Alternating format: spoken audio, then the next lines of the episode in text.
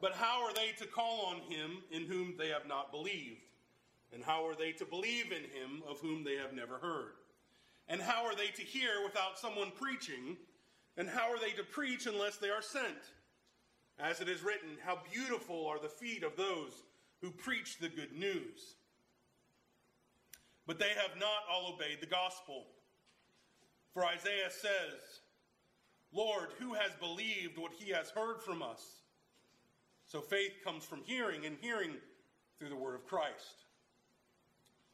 But I ask, have they not heard? Indeed, they have, for their voice has gone out to all the earth, and their words to the ends of the world. But I ask, did Israel not understand? First, Moses says, I will make you jealous of those who are not a nation. With a foolish nation, I will make you angry.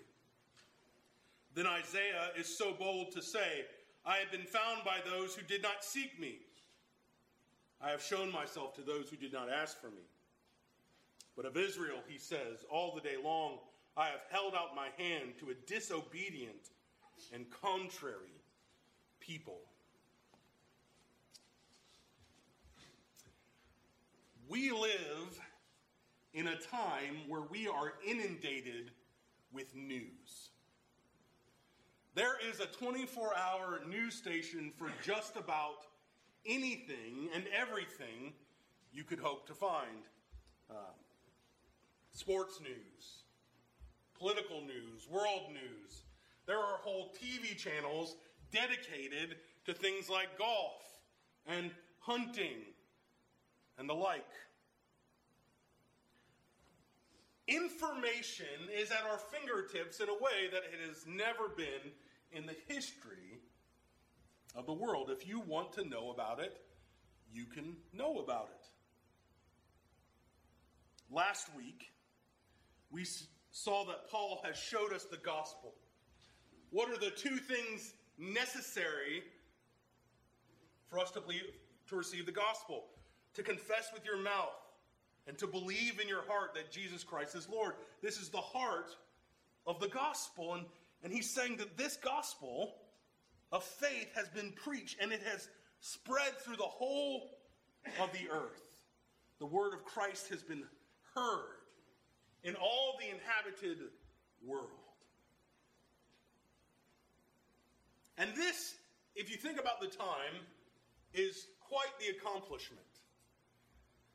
If you figure Jesus died, let's say somewhere between, let's just go big 10 year span, somewhere between 30 and 40 AD, and we mark the fall of the temple around 73 AD, you're talking in the span of about 20 to 30 years that the whole known world, the gospel had been spread. And really, for this time, this was lightning fast. The Roman roads and other things made this possible. But the gospel of Jesus Christ had literally been spread by the feet of the apostles and the disciples. It was the message and the news of faith, the full acceptance of Christ. Yet, this is something that Israel is still missing. God had made his purposes known, both in the Old Testament and the, in the proclamation of the gospel in the New Testament, but they have rejected it. The last several weeks, Paul has been dealing with both uh, Israel and also with the Gentiles. Last week we saw how the gospel is to be understood, and this week we will see how the gospel is to be com- proclaimed. So, as we come to our text today, we're going to see three things. First, the call to evangelize. Second, Israel's rejection of the gospel. And third and finally, God's compassion. Let's begin by looking at the call to evangelize. Paul has told us that he longs to see the gospel come to both the Jew and the Gentile. And today he's going to expand on this. And Paul, often throughout Romans, you'll notice when he wants to begin to make a point, he does so by asking questions.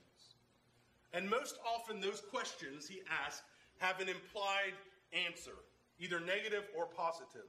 but so he, he begins to ask questions here, and each of these questions build upon uh, the other.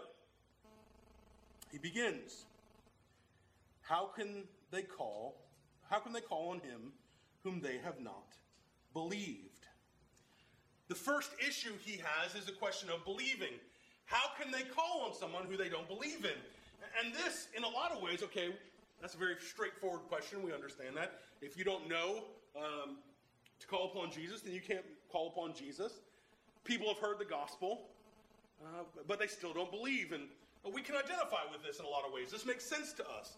Uh, if you were to drive down 231, so if, if you came down all the way 231, how many churches would you hit on the way down 231? 75. Exactly 75 churches on the way down 231. You think, oh, that's ridiculous. It probably is not that far off. There are a lot of churches just in Pell City, Alabama. If you were to go outside Alabama, I tell people, I'm going to go to GA this week. I'm going to say, I'm a minister in Pell City, Alabama. They probably go, where? Just in Pell City, Alabama, there are a plethora of churches. We live in the South. Cultural Christianity is rampant. How many people, if you ask them, where do you go to church, have an answer, even if they haven't darkened the doors of that church for 50 years? I go to church. Yeah, uh, uh, I remember this church. And yet they don't go. They choose not to believe. They've heard the gospel. They might even believe that God is God. And they may even go as far as to say, Yeah, I believe Jesus is the Son of God. But they don't call on him in the way Paul has laid out here. In essence, you can declare with your voice that Jesus is Lord and not believe in your heart that he is risen from the dead. This is certainly true of the Jews. But maybe let's say, for the sake of argument, that there's those in Pell City who have never heard the name of Jesus. Maybe there's one out there. I don't know how, just passing these churches you haven't, but let's say there's one out there. So he goes on to ask his next question How are they to believe in whom they have never heard? This is the second question. The Word of God must be preached so that people can believe. His word of revelation has been placed throughout the earth. It comes, we've, we've, talked about this a lot lately in Sunday school and other places, but it comes through uh, his general revelation, but it also comes through his special revelation. And general revelation is not enough. Paul says here, how can they believe in whom they have never heard? Paul is placing forth here the necessity of the Word of God. They must have it. It shows us what is required of salvation. And so we cannot take the Word of God for granted, and we cannot take the Word of God lightly. It is important, it is necessary. We know, as Scripture tells us, that it's profitable for teaching, for reproof, for correction, for training in righteousness. But faith comes through hearing the Word of God. They must hear the Word of God. And this is not simple, simply the audible hearing. You may sit here today, you may be an unbeliever today, you may hear the words that come out of my mouth, and it may make no difference in your life. It's not simply the audible hearing of the word, it's something more than that. It's hearing that leads to faith True salvation can only come when the Word of God is being proclaimed. And ultimately, the one who speaks that word is Christ. They have to hear the words of Christ. He says, Those who hear my voice. But for whatever reason, he also uses us as his instruments of his gospel, which leads to our, his next question. So they need to call on someone who they've not believed, and they cannot believe in him who they've never heard. And how are they to hear without someone preaching? These questions are building on one another, aren't they? He's building up the necessity for many things. How can they hear without someone preaching? We see here a biblical call to preach the Word of God. We cannot know the words that bring life and keep them to ourselves. We must declare it around the world. In ancient times, uh, the way news was sent forth was through a herald. If a king uh, had something he wanted his citizens to know, he sent out his heralds. Heralds would go in the, in the parts of the kingdom and they would declare the information that was meant to be heard. Today, there are those who are heralds of the gospel of Christ, those who are specifically called to preach the scriptures. Again, scriptures tell us about this 2 Timothy 4 2. Preach the word, be ready in season and out of season, repu- reprove, rebuke, and exhort with complete patience and teaching. On one hand, we could stop there, and all of you would go, Whew, well, he's talking about preachers. Preachers, yeah, good. Go preach the word of God, preacher. That's your job. Thankfully, we have you to do it, and that's good. Scripture does not allow us to get away with this, does it? Matthew 28, and Jesus came and said to them, All authority in heaven and earth has been given to me. Go therefore and make disciples of all nations, baptizing them in the name of the Father and of the Son and of the Holy Spirit, teaching them to observe all that I've commanded you. And behold, I am with you always to the end of the age. If we call ourselves Christian, we cannot remove ourselves from the command that Christ gave his church. Go into all the world, make disciples of all nations. This call is for you, Christian. Paul says in 1 Peter 3:17, or excuse me, Peter says in 1 Peter 3:15, but in your hearts honor Christ the Lord as holy, always being prepared to make a defense to anyone who asks for a reason for the hope that is in you, yet do it with gentleness and respect. Now, this is we've been going through a lesson in Sunday school on apologetics. This is what it's all about: being prepared to give a defense. You believe in the gospel. Why do you believe in the gospel? What hope is there to be found in the gospel? Who is this gospel all about? There's the need and the necessity to proclaim the Word of God. But not only is there a need, but it should be part of who we are. Do you long to tell others about Jesus? Ooh, that's an interesting question, isn't it? Do you long? Do you desire? Is it, is it your passion to tell others about Jesus Christ? Either last week or a week before, we sang the hymn, How Sweet and Awful is the Place, How Sweet and Awesome is the Place. And the last verse says this We long to see thy churches full, that all the chosen race may with one voice and heart and soul sing thy redeeming grace. Do we really long to see the, the churches of Jesus Christ filled? If the answer to that question is yes, then how is that going to happen? How can they believe in whom they've never heard? How can they hear without someone preaching? How are they to preach unless someone is sent? We are to long for people to know about Jesus, not just preachers, not just missionaries. Because we're all missionaries. We've all been given the task to proclaim the gospel.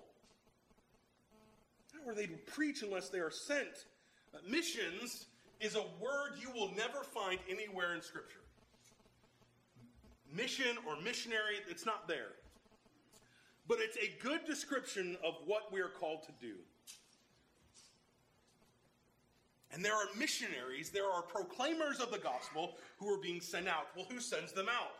Well, scripture tells us first and foremost that it's God who sends out. Matthew 9 38. Therefore, pray earnestly to the Lord of the harvest to send out laborers into his harvest. We are called to pray that God would send out workers into his fields. The harvest is ripe. And we must pray for this both locally and abroad. But we also must understand that as we pray for this, we are also those workers. Yes, we are to go to Judea. Yes, we are to go to Samaria. but we're also to go to Jerusalem. What does that mean? God, or Jesus at his ascension, saying this to uh, his Jewish audience, isn't he?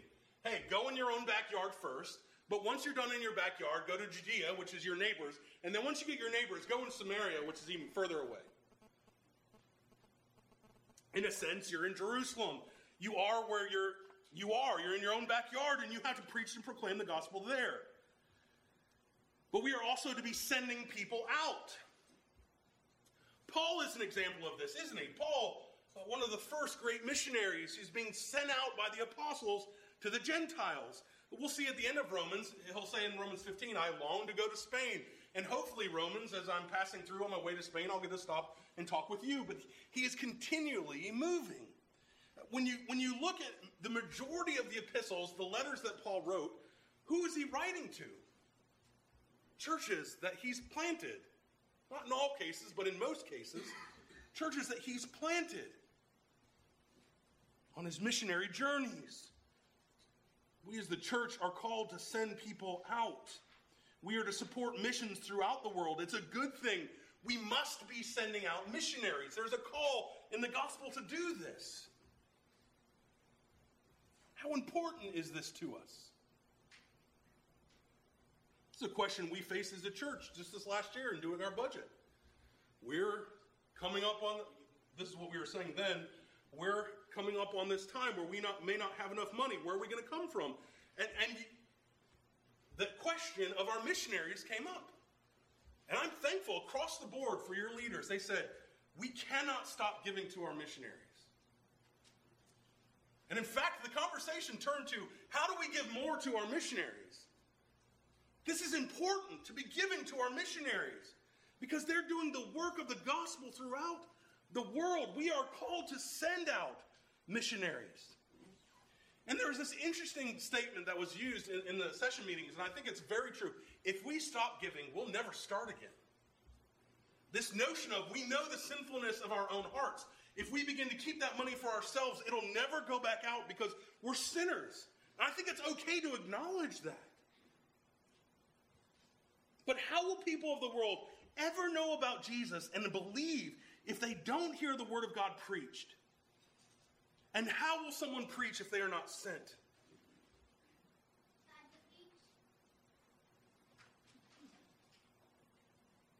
But we must also understand that we're sent.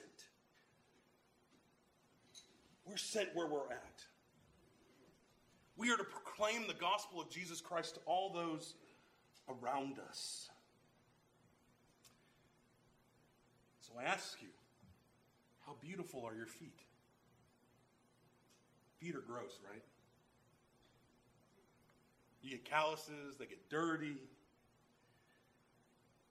But Paul says here, as it is written, how beautiful are the feet of those who preach the good news. I bet Paul had some pretty gross feet. That's my great theological lesson for the day. Paul's feet were gross. How can I make this statement? Does anywhere in Scripture say, hey, by the way, my feet are gross? No, it doesn't. But think about Paul. Paul uh, lived in his day, he wore sandals. And he walked everywhere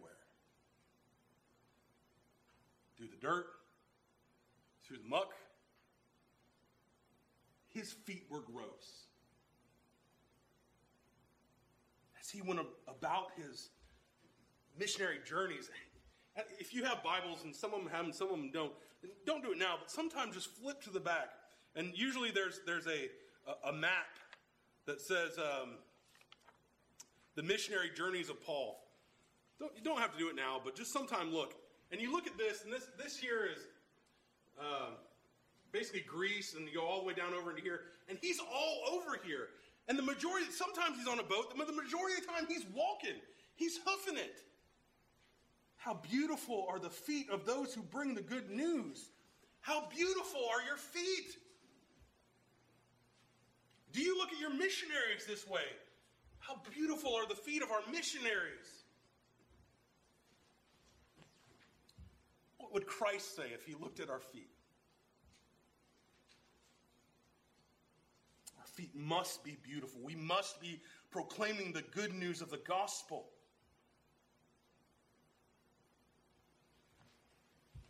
But sadly, as Paul says all these things, he then goes into Israel's rejection once again.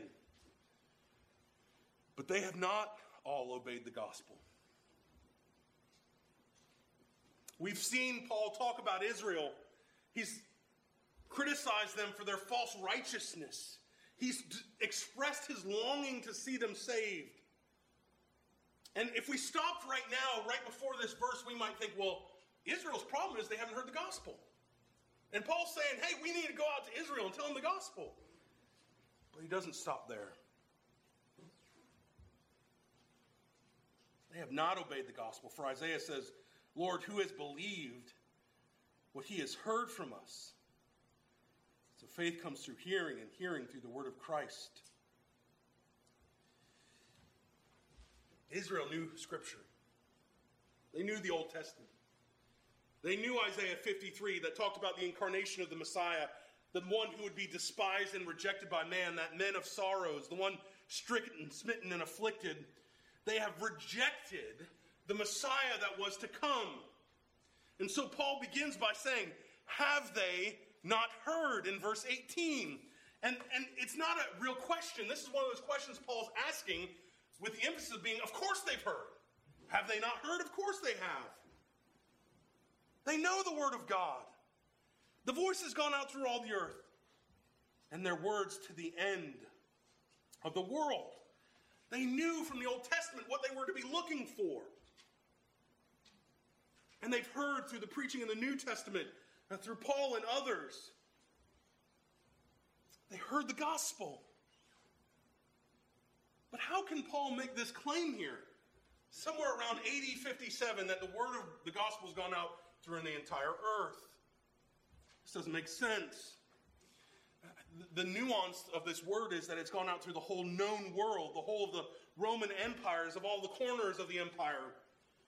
Israel has not lacked an opportunity to hear the gospel. John Stott says it this way it's part of the whole. Every place there were Jews, this message was preached. Israel had a chance to hear the gospel. Okay, well, they heard it. Maybe they didn't understand it. So we ask, but did they not understand? And the implication is there, of course they understood. They knew their, their Bible. Moses said, I will make you jealous of those who are not a nation. With a foolish nation, I will make you angry. James Montgomery Boice says this the anger and jealousy of Israel shows they know what is going on. What does he mean by that? If someone was to walk through those doors right now and say, Hey, you church liquid, I have the word of truth and you don't, we would look at him and say, That's funny. Go, go about thinking what you want, but we know we have the word of God. And so we have the word of truth and we're good. Thanks, bye. It would be laughable to us, right? Israel looked at the Gentiles and they didn't laugh. They were angry. And they were jealous. Why? because they knew what was going on. If they're just these foolish Gentiles who foolishly think they know something different than we, and we know we're right, then laugh at them for their ignorance and move on. But they didn't laugh at them. They got angry. Israel knew Scripture and they refused to apply it. They denied the righteousness of God in Jesus Christ. And therefore, God made them jealous. He called a nation to himself. He made those who were not a people a people. But he goes on. Isaiah was so bold to say, I have been found by those who did not seek me.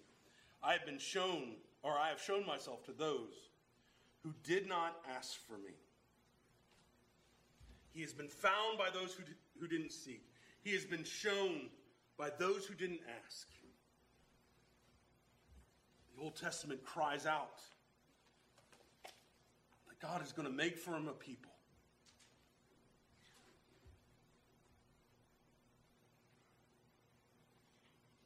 And yet,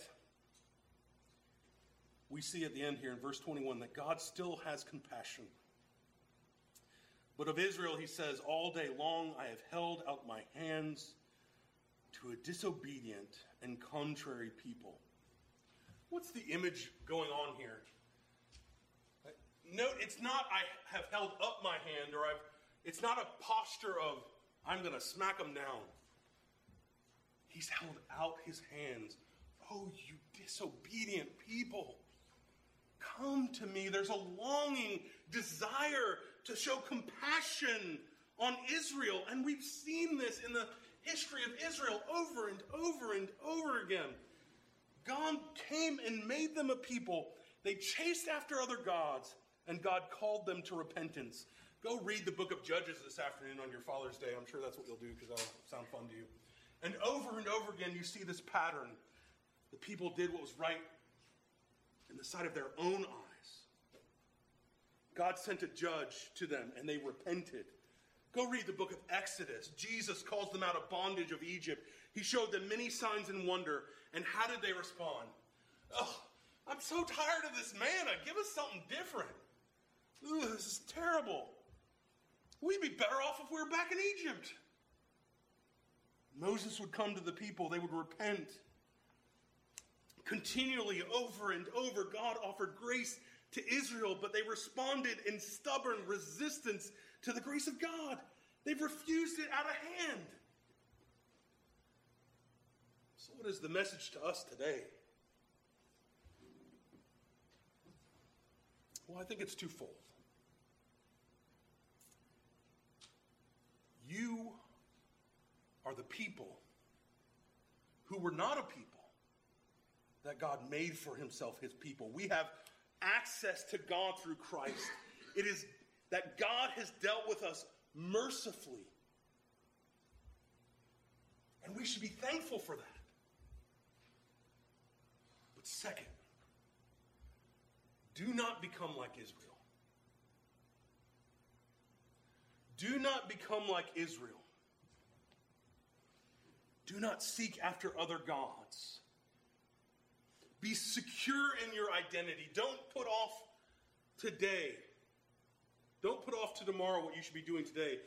Uh, the writer of Hebrews says this in Hebrews 3 Take care, brothers, lest there be any of you, in any of you, an evil and unbelieving heart leading you to fall away from the living God. But extort one another every day, as long as it is called today, that none of you may be hardened by the deceitfulness of sin. For we have come to share in Christ, if indeed we hold our original confidence firm to the end.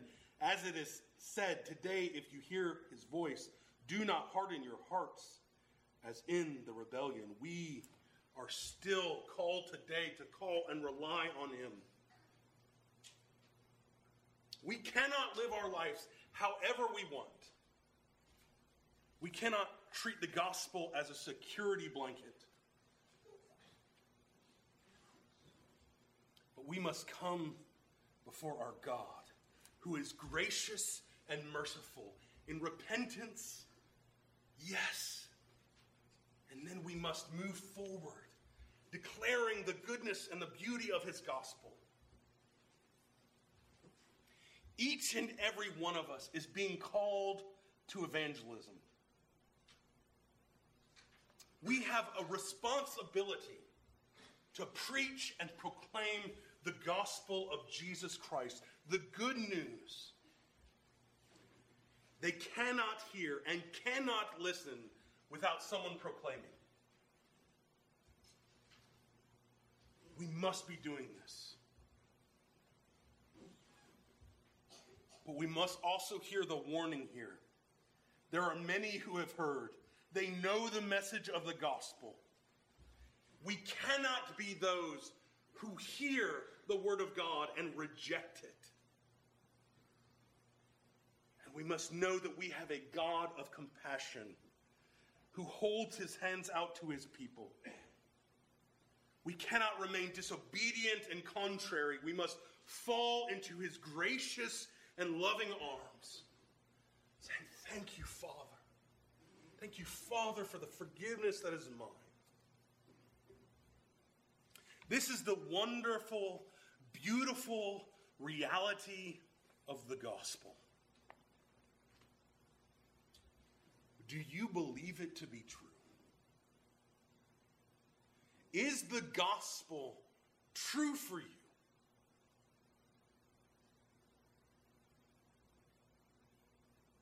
Is it? And if the answer to that question is yes, then how beautiful are your feet?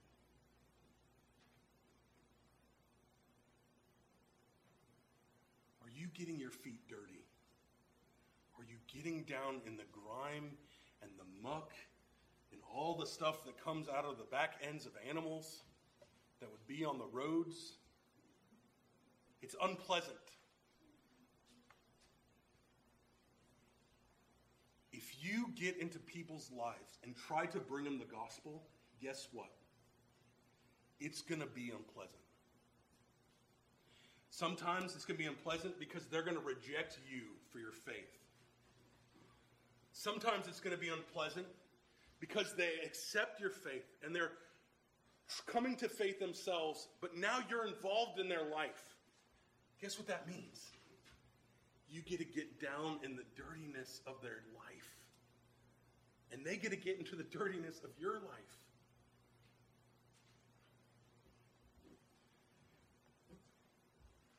And as our feet are mucked up and dirty, as they have calluses upon calluses,